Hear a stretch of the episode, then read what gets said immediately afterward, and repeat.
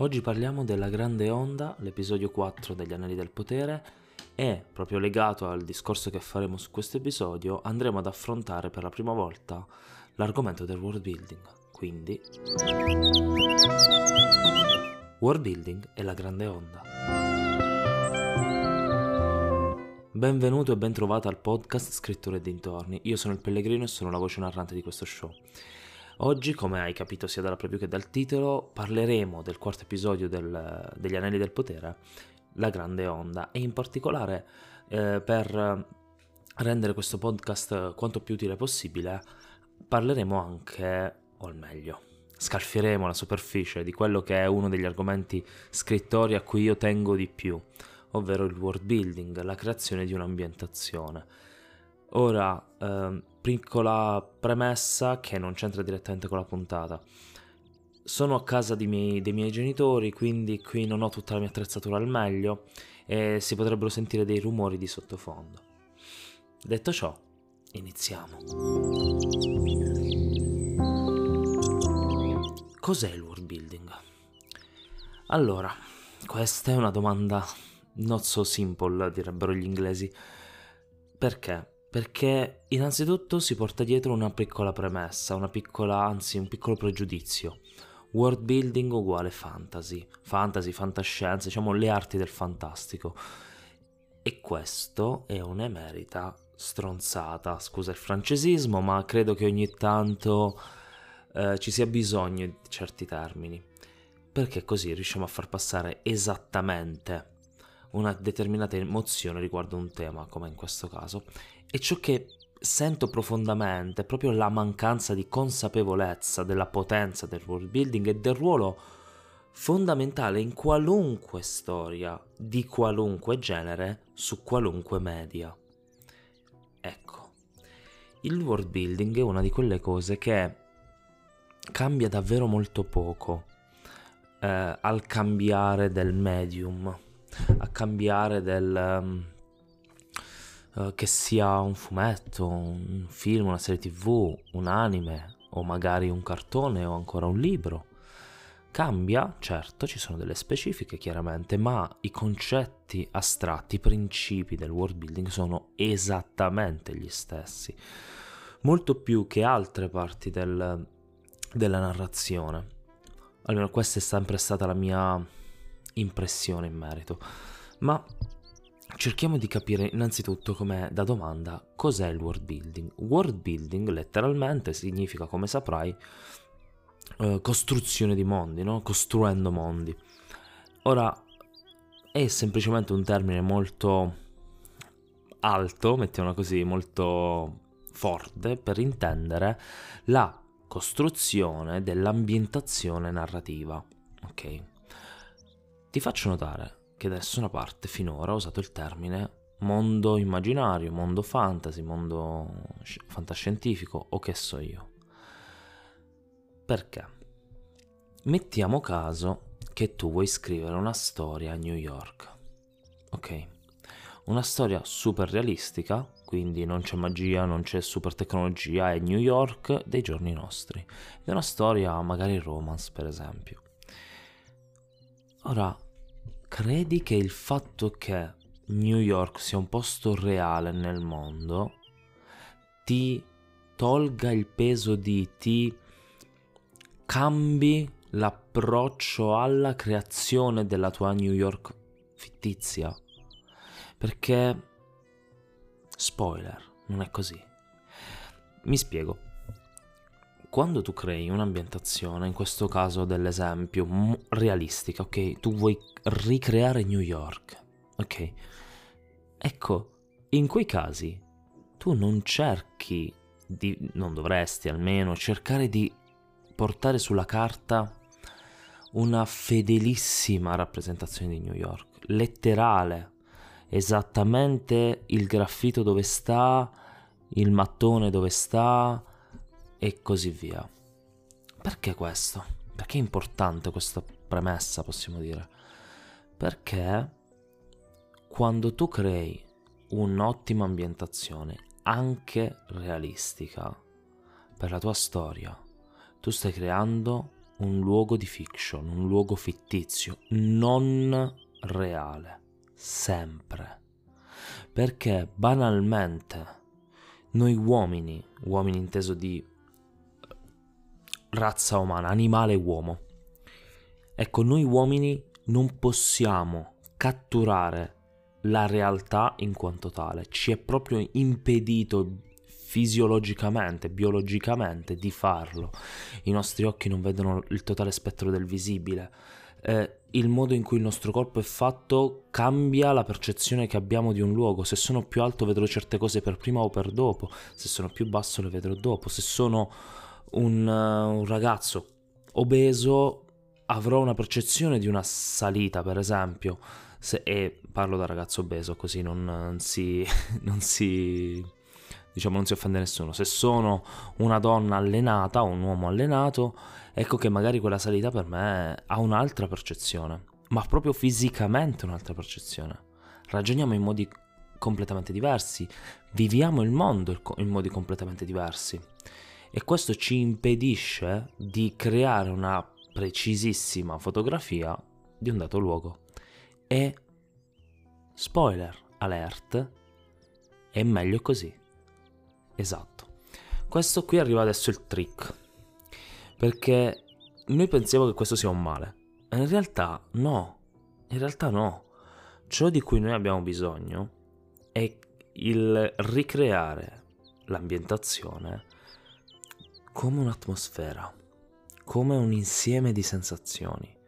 Abbiamo bisogno di ricreare qualcosa di quella città, in questo caso, di quel luogo, che venga trasmesso al lettore, che vada a potenziare o a legarsi, ok, in qualche modo, alla storia che noi stiamo narrando, ai personaggi che vogliamo narrare. Questo è tutto. Il world building è solo la creazione di un insieme di emozioni e di un insieme di sensazioni da trasmettere al lettore attraverso non i personaggi, non la trama.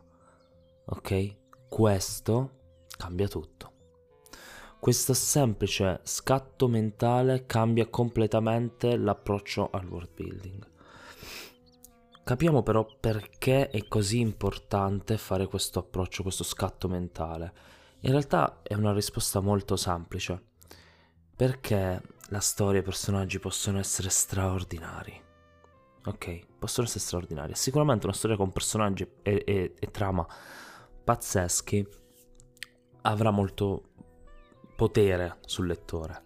Ma, ma, se il mondo narrativo in cui questa storia avviene è grigio, spento, o meglio, perché potrebbe essere una scelta, è mm, mediocre, un po' kitsch, superficiale.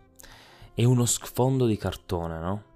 Un po' come, mm, non so, quei teatri di quart'ordine dove la scenografia è un po' kitsch per l'appunto, sporca, rovinata. E allora tu puoi recitare lì sopra anche l'Amleto, quello che ti pare. Però l'impatto sarà sempre diverso. Ecco, il world building è importante perché potenzia la storia, perché la, le dà dei fondamenti. L'ambientazione è importante per questo, per creare un senso di legame con il lettore. E dirai, ma no, quello è il compito del personaggio. È vero, ma... Pensa un attimo alle grandi storie fantasy. Harry Potter, il Signore degli Anelli. Amiamo i personaggi in questione. Ma tutti i Potterhead, tutti i Tolkieniani, il loro primo amore è il mondo. Noi Potterhead amiamo Hogwarts, ci immaginiamo a camminare per quel, quegli antichi corridoi, a muovere la bacchetta, a fare magia. Idem nella Terra di Mezzo. Immaginiamo gli elfi marciare davanti a noi, eterei, le barbe dei, nari, dei nani che si muovono rittic, ritmicamente, scusate, al passo della loro marcia guerresca. Immaginiamo quei territori così potenti, meravigliosi svolgersi intorno a noi. Vogliamo fare la seconda colazione con gli hobbit. Vogliamo marciare e seguire tracce insieme ad Aragorn. E così via. Il nostro primo amore, quello immortale, quello potente, è sempre il mondo. Le grandi storie con grandi personaggi sono molto potenti, ok? Sono catartiche. Rendono modo alle emozioni del lettore di, diciamo, blendare, usando questo termine un po' mezzo italiano, mezzo inglese. Creare questa fusione in un certo senso, no? confondersi tra personaggio e lettore, quindi riuscire a sfogare in qualche modo, a, come dire, creare quella forte empatia che va a creare una catarsi. Ma si ricorda il personaggio. Quel lettore non, magari non ricorderà gli eventi di quella storia.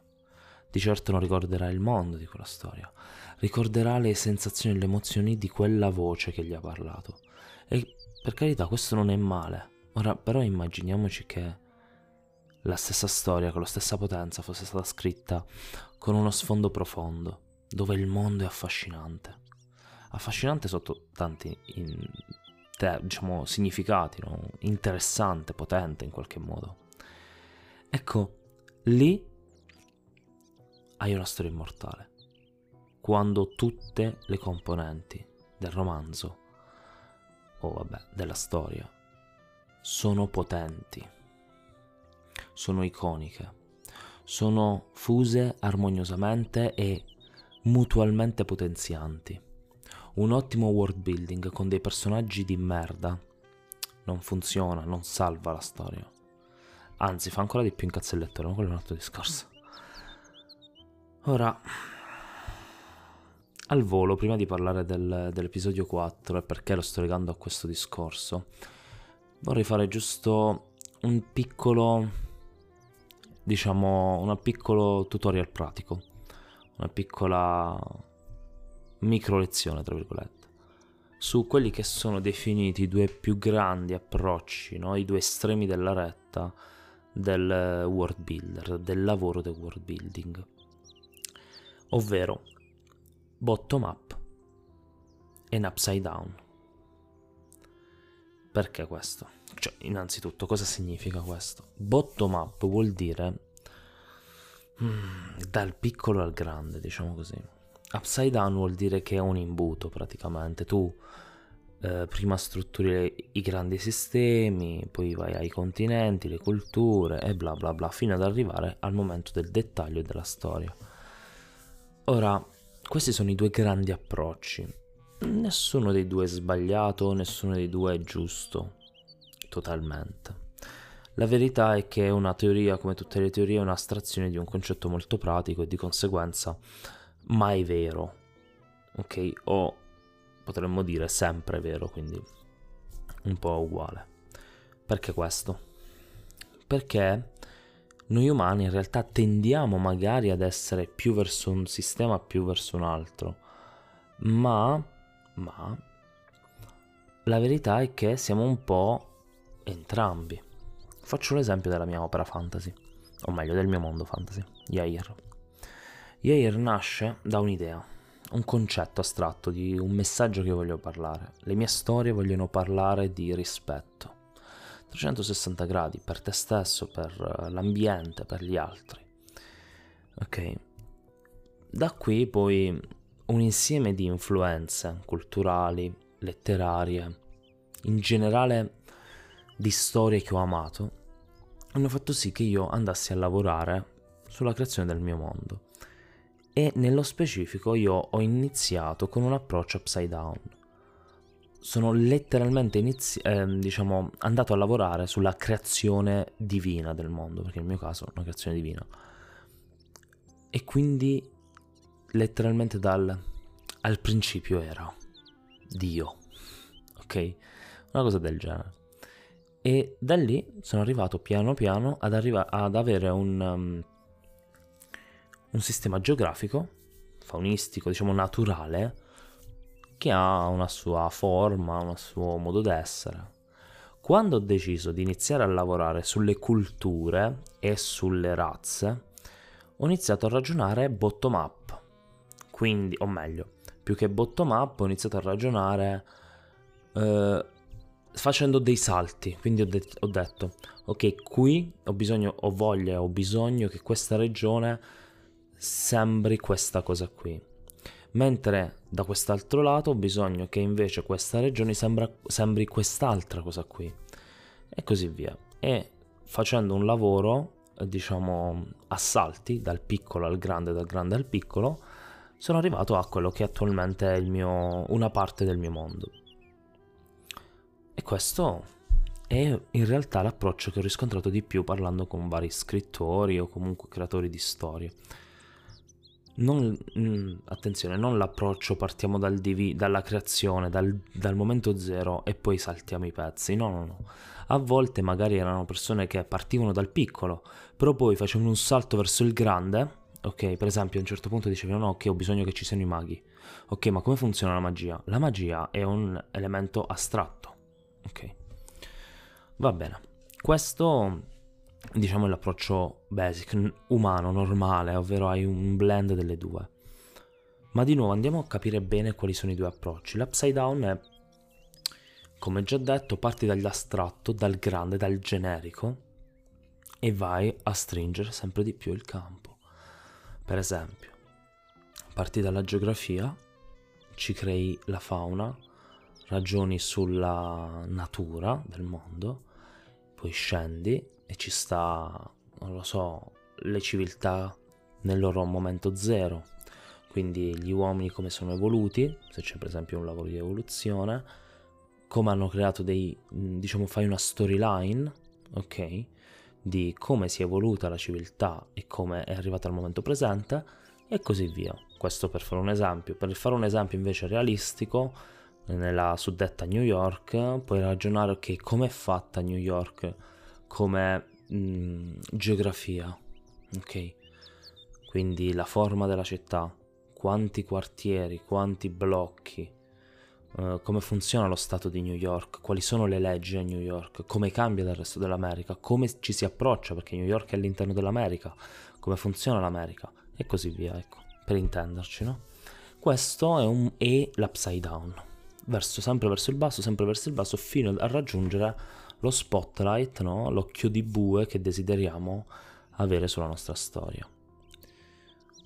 Il bottom up partirebbe dall'occhio di bue, ok, io ho quel personaggio, mi serve che faccia questa determinata azione, qual è il, il contesto migliore per fargliela fare? E qui inizi a creare. Partendo da New York, magari ti serve, scusate lo stereotipo, è solo per fare un esempio ba- basico, ti serve il gangster del Bronx, che dovrebbe essere a New York. Beh, diciamo che a New York non mi ricordo così bene. Allora tu parti col dettagliare il Bronx, poi parti col dettagliare i, i quartieri vicini, i quartieri ancora più vicini e così via, fino ad arrivare alla città intera. Non è detto che tu lo debba fare col bottom up fino ad arrivare al complesso sistema generale. Ti puoi fermare giusto a un contorno della, della storia tu sai che la tua storia non uscirà mai dal Bronx. Allora magari fai il Bronx e giusto un po' di quartieri intorno per dare un po' di profondità. Fine. Fine. Ecco tutto. Quello è quello che ti serve. Ok? Ovviamente il livello di dettaglio in entrambe le situazioni o di genericità in entrambe le situazioni dipende dal livello della storia. Se è una storia che tratta tutto il continente avrà un livello di dettaglio diverso da una storia che tratta un quartiere, un condominio, una sola casa. È chiaro, no? Bene, questi sono diciamo un po' di tips pratici, no? Su questi due grandi approcci del world building. Ho deciso di iniziare questa rubrica oggi perché l'episodio 4 degli Anelli del Potere per me è stato molto molto esemplificativo del livello diciamo del lavoro buon lavoro di world building ma adesso andremo a parlare di questo questa sarà una rubrica quella del world building che porteremo avanti ancora non ho ancora ben deciso con quanta regolarità però sicuramente c'è tanto da dire tantissimo da dire, si parla troppo poco di world building. Ma comunque, torniamo all'episodio 4. Anelli del potere, la grande onda. Che io già quando ho letto il nome da Tolkieniano ho diciamo mangiato un po' la foglia. Comunque, la scena iniziale è bellissima, c'è la regina c'è la, la regina di Numenor che ha questa, questo sogno, quello che io all'inizio pensavo fosse un sogno, e dove lei parla con delle cittadine e dei loro figli. A un certo punto questa grande onda distrugge Numenor ed entra nel palazzo reale. Allora voi dovete sapere che la caduta di Numenor è uno dei capitoli più interessanti del Silmarillion una delle storie più tragiche della quanto il male, quello sottile e subdolo, riesce a distruggere la bellezza. È quello di cui parlano. L'autodistruzione dovuta a un male molto subdolo, molto sottile. E, e mi è piaciuto il modo in cui hanno teaserato questa cosa che penso che vedremo nella, nella serie, non so se in questa stagione o nelle prossime. Sempre a Numenor vediamo eh, Farazon, il uh, sovrintendente praticamente, che ha un... che cammina tra la folla, no? vede, saluta le persone, interagisce con il figlio e capiamo che lui è molto amato dal popolo. Lo vediamo a un certo punto entrare in quello che è una sorta di boh, dibattito, non, Dio, più che dibattito, c'è questo tizio della folla che parla contro Galadriel, no? parla contro gli elfi più che Galadriel stessa. Perché la comunità numenoreana ad oggi nella serie tv è anti-elfica, tra virgolette. E Farazon ferma la folla dal, diciamo, dalla ribellione, no? Ma non smentisce, anzi sottolinea come il popolo numenoreano, l'uomo numenoreano è potente, ha costruito tutto da solo, bla bla bla. Ma eh, riesce a fermare sì la rivolta, però ne esce come un uomo estremamente amato, qualcuno che merita la devozione del popolo Ora, per chi come me ha letto il Silmarillion, in realtà sappiamo che la figura di Farazon è in realtà un re di Numenor.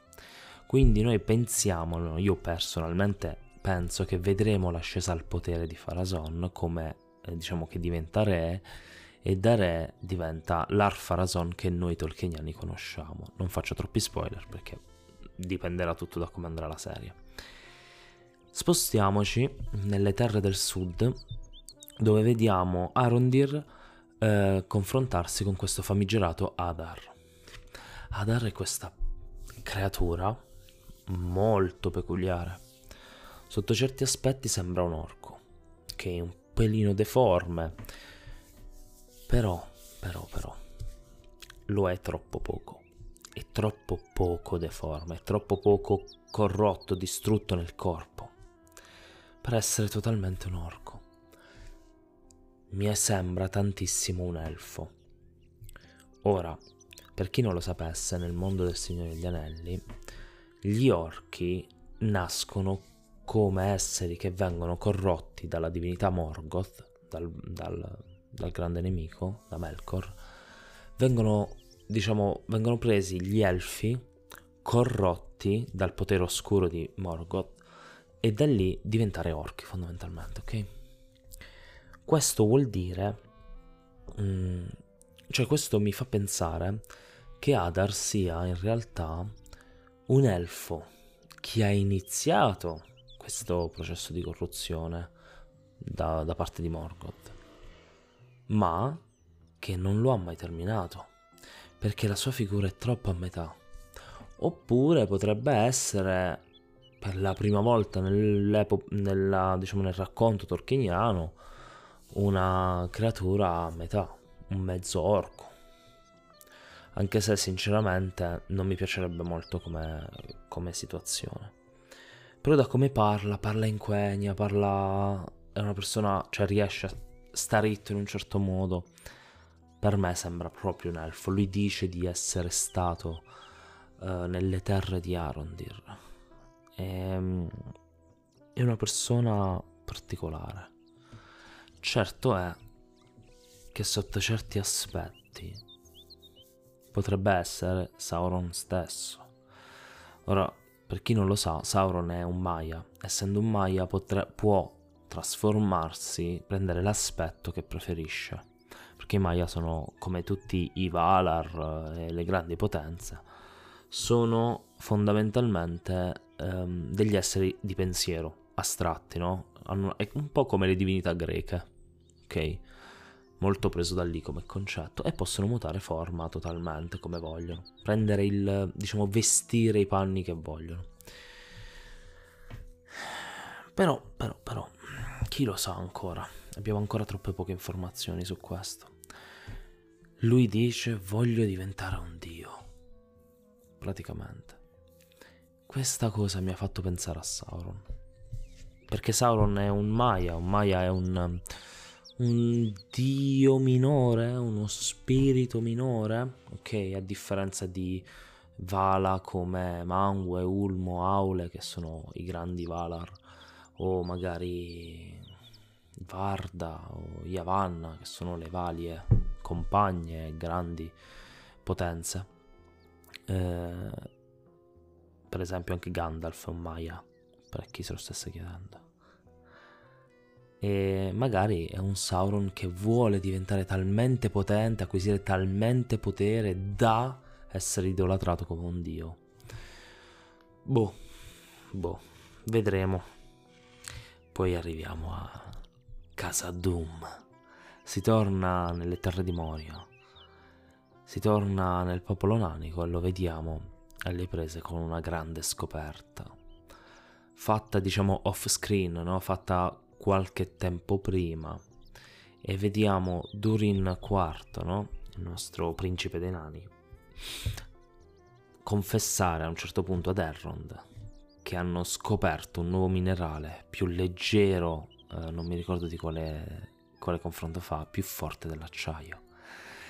E eh, lo chiamano Argenta Roccia. E Errond e Durin dice nella tua lingua dovrebbe essere Mithraud.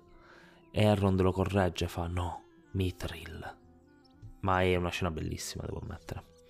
Tutta la scena del canto, mamma mia che bello, che bello. Ho amato quella scena, quella parte dove lei canta alla ricerca del, del, del, rispon- del responso della montagna. No? I nani sono così fortemente legati ai loro luoghi, molto più degli elfi, molto più degli uomini certamente. E questo, questo si sente nella serie, lo devo dire, devo dire che questo l'ho davvero apprezzato, davvero molto. E ehm, fino a che, fino a che eh, durante diciamo, l'esposizione del Mithril e delle vene di Mithril trovate in questa vecchia caverna, c'è un crollo ma prima del crollo un forte tremore, come se qualcosa si scrollasse, come un terremoto, certo, ma il suono non è quello di un terremoto. E noi sappiamo cosa nasconde Moria. Non per niente il Barrock di Moria viene chiamato flagello di Durin. E secondo me abbiamo visto l'inizio di una grossa discesa del reame nanico di Casa Doom e mi sono fomentato non poco, devo dirlo. Ed eccoci qua, ci spostiamo di nuovo a Numenor, dove c'è Galadriel che scappa dalla prigione, va a, mm, dalla regina e la regina alla fine dopo un confronto la regina gli mostra qualcosa, gli mostra una sala sulla torre dove c'è un palantir. Per chi non lo sapesse, i palantir, i palantiri sono le cosiddette pietre veggenti, ovvero queste tipo sfere di cristallo, anche se sembrano più di ossidiana, che possono essere lette eh, con, eh, mm, con precisione solo dai sovrani numenoriani. Gli elfi possono approcciarvisi senza impazzire, però non hanno la stessa precisione dei numenoreani. Non so come faranno nella serie se invece questo cambierà e eh, gli umani normali o altre creature possono tranquillamente impazzire. Il Palantir è un, un, un oggetto molto potente. Per, far, per capirci, eh, Saruman nelle due torri, eh, scusate, nella Compagnia degli Anelli viene mostrato ehm, com- che sta, le- sta, guardando in un Palantir, no? Quando arriva Gandalf, quando combatte con Gandalf. E Sauron però ha usato il Palantir contro lo stesso Saruman, no? È riuscito a confonderlo e a farlo impazzire, fondamentalmente, no? Ecco la potenza di un Palantir, è una pietra delle visioni praticamente, le pietre veggenti per l'appunto. Allora, fatto sta che la regina le mostra questa pietra, gli dice a Galadriel, guarda, questa pietra ci ha mostrato la fine di Numenor. Allora Galadriel mette la mano sulla pietra e rivediamo la visione iniziale, quella con la regina davanti l'onda che arriva, ma questa volta è Galadriel da sola, senza altri, però il luogo è lo stesso, e lei vede la caduta di Numenor. La regina, eh, dopo questa visione, anzi Galadriel dopo questa visione dice tipo non scappare. Il tuo fuggire potrebbe far scaturire per la prima volta, cioè i primi passi verso questa caduta. E lei dice no, è stato il tuo arrivo qui a essere il primo passo di questa caduta. Me l'ha mostrato la, la, la visione, no? La pietra. E vediamo la fine della, della, della puntata che alla fine la regina decide di supportare la battaglia contro Sauron. Ora, questo episodio è stato davvero interessante per me, mi è piaciuto molto. Molti l'hanno criticato perché eh, la serie è troppo lenta. Questa non è una serie d'azione Mission Impossible, ok? O non è Game of Thrones, non è quel tipo di storia lì. È una storia che si prende i suoi tempi, ok? E questa critica secondo me è un po' superficiale, devo dire, anche perché accadono tante cose nel quarto episodio che ci fanno capire tante cose, ok? Di cui non voglio parlare perché comunque non lo voglio analizzare dettagliatamente, ok? Va bene gli spoiler, però fino a un certo punto, insomma, vedetevi la stagione, la serie, poi quello è il senso. E c'è un'ultima, un'ultima, eh, un ultimo elemento sulla cometa questa cometa, chi è? No? L'uomo gigante che è atterrato da Nuri, no? Chi è? Gandalf? Ci sono delle possibilità che lo sia. Ma anche Tom Bombadil, ci sono delle possibilità che lo sia. Oppure Sauron, anche qui ci sono delle possibilità che lo sia. Siamo ancora barcollanti nel buio e credo che ovviamente intento della, della serie lasciarci questo mistero, non darci altri indi- indizi per ora, vedremo questo venerdì se cambieranno le cose. Perché ho legato questa puntata, la quarta, il quarto episodio degli Anelli del Potere, al mondo, alla puntata sul world building? Perché qui più che nelle altre, anche se anche le altre, questa serie è molto improntata agli int di world building, vediamo un'ambientazione trasmessaci in modo molto sottile. E io trovo questo la grandezza, una grande, grande, grande capacità degli sceneggiatori di far trasmettere certe informazioni o dettagli senza rompere il cazzo con infodump o altre cose del genere. Scusate, ma ripeto, quando ci sono certi argomenti mi, mi fomenta un po', quindi quindi questa cosa per me è importante. Quindi, tornando a noi, in questo episodio vediamo tantissime scene, no? tantissime parti. Non vediamo per esempio l'avanzamento della storyline di Nori, Brandyfoot, eh, dei Pelopiede comunque, però vediamo tante cose. Vediamo i nani, vediamo Numenor, vediamo il Arondir, Vediamo come il ragazzino, il figlio di Bronwyn, la, l'umana di cui Aaron era infatuato, probabilmente innamorato, ha questa spada legata al, all'oscuro signore, no? Eh, questo mozzicone di spada. E tutto torna a un discorso. Tanti piccoli dettagli che ci parlano del mondo, ci danno profondità, ci danno sensazioni, ci danno atmosfera. E vi posso assicurare una cosa, l'atmosfera in un'opera, in una storia, è 60% buono della storia. La stessa identica trama, lo stesso personaggio potrebbe essere comicissimo o al contrario super super tragico o arrabbiato. Tutto dipende dal contesto. Tutto questo dipende dal contesto. Non, non le parti attive del personaggio e della storia, è chiaro. Però facciamo un esempio. Fantozzi. Ok? Se il mood che ci veniva trasmesso dalle sue azioni, dalle sue, dal mondo intorno a lui, non fosse stato così leggero, ironico, ok, non ci fosse stata quella distanza, Fantozzi sarebbe tranquillamente potuta essere una storia tragica. Invece è uno dei più grandi film comici italiani che fa quello che la grande comicità fa da sempre, ovvero ehm, denuncia sociale, eh, far riflettere su certi temi, no? Ecco, questo è grazie anche al mondo di, di narrazione, al mondo narrativo. Questa cosa viene sin troppo spesso sottovalutata non fare lo stesso errore. Impara a trasmettere il tuo mondo attraverso piccoli dettagli e, in, e nel mondo impara a creare la sensazione che vuoi dare, quello che vuoi far rimanere addosso al lettore. Bene, mi fermo qui perché siamo già a 37 minuti, non vorrei allungare troppo il brodo. Spero che ti possa essere interessato. Spero di trovare qualcun altro disposto a parlare con me di world building. È un tema troppo, troppo, troppo bistrattato.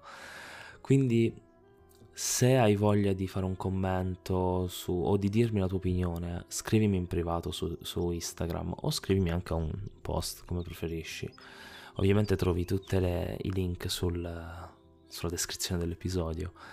Oppure eh, ti chiedo indipendentemente da tutto ciò, se l'episodio ti è piaciuto, se ti ha dato qualcosa, se ti ha incuriosito, in qualche modo, ti chiedo di mettere il segui al podcast, ci saranno altri episodi del genere.